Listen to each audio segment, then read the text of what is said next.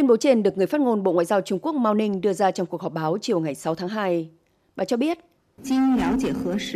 sau khi tìm hiểu và xác minh, khí cầu không người lái liên quan đến từ Trung Quốc, phục vụ mục đích dân sự và được sử dụng để bay thử nghiệm. Do ảnh hưởng của thời tiết cùng khả năng tự điều khiển hạn chế, khí cầu đã đi chệch hướng rất nhiều so với hành trình dự kiến và vô tình đi vào không phận châu Mỹ Latin và Caribe.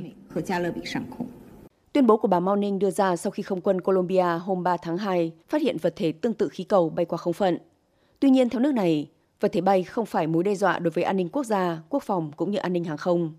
Phát ngôn viên Bộ Ngoại giao Trung Quốc tái khẳng định nước này là quốc gia có trách nhiệm và luôn tuân thủ nghiêm ngặt luật pháp quốc tế. Bà cho biết Bắc Kinh đã thông báo với các bên liên quan và xử lý vấn đề liên quan đến khí cầu, nhấn mạnh vụ việc không gây ra bất kỳ mối đe dọa nào đối với các quốc gia. Quân đội Mỹ hôm 28 tháng Giêng cũng phát hiện một khí cầu tiến vào không phận. Khí cầu này di chuyển sang Canada vào ngày 30 tháng Giêng, rồi quay lại vùng trời Mỹ một ngày sau đó. Khi Mỹ công bố thông tin, Trung Quốc cũng cho hay đó là khí cầu dân sự phục vụ mục đích nghiên cứu khí tượng bay lạc vào lãnh thổ Mỹ. Tuy nhiên, Lầu Năm Góc cho rằng đây là khí cầu do thám, nên quyết định triển khai tiêm kích bắn hạ hôm 4 tháng 2. Đề cập việc Mỹ bắn hạ khinh khí cầu, bà Mao Ninh cho rằng đây là sự cố ngẫu nhiên, ngoài ý muốn, và hai bên, đặc biệt là phía Mỹ, nên xử lý ổn thỏa một cách bình tĩnh, chuyên nghiệp mà không phải sử dụng vũ lực.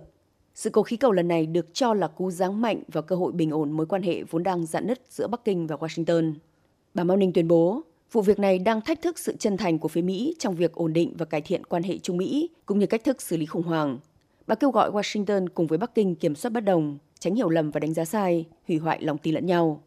Trước đó, ngày 5 tháng 2, Thứ trưởng Ngoại giao Trung Quốc Tạ Phong đã giao thiệp nghiêm khắc với người đứng đầu Đại sứ quán Mỹ tại Bắc Kinh, cho rằng các hành động của Mỹ đã tác động nghiêm trọng và gây tổn hại cho những nỗ lực và tiến trình ổn định quan hệ Trung Mỹ kể từ cuộc gặp ở Bali, Indonesia giữa nguyên thủ hai nước, đồng thời hối thúc Mỹ không có thêm các hành động gây phương hại đến lợi ích của Trung Quốc, không leo thang và mở rộng căng thẳng.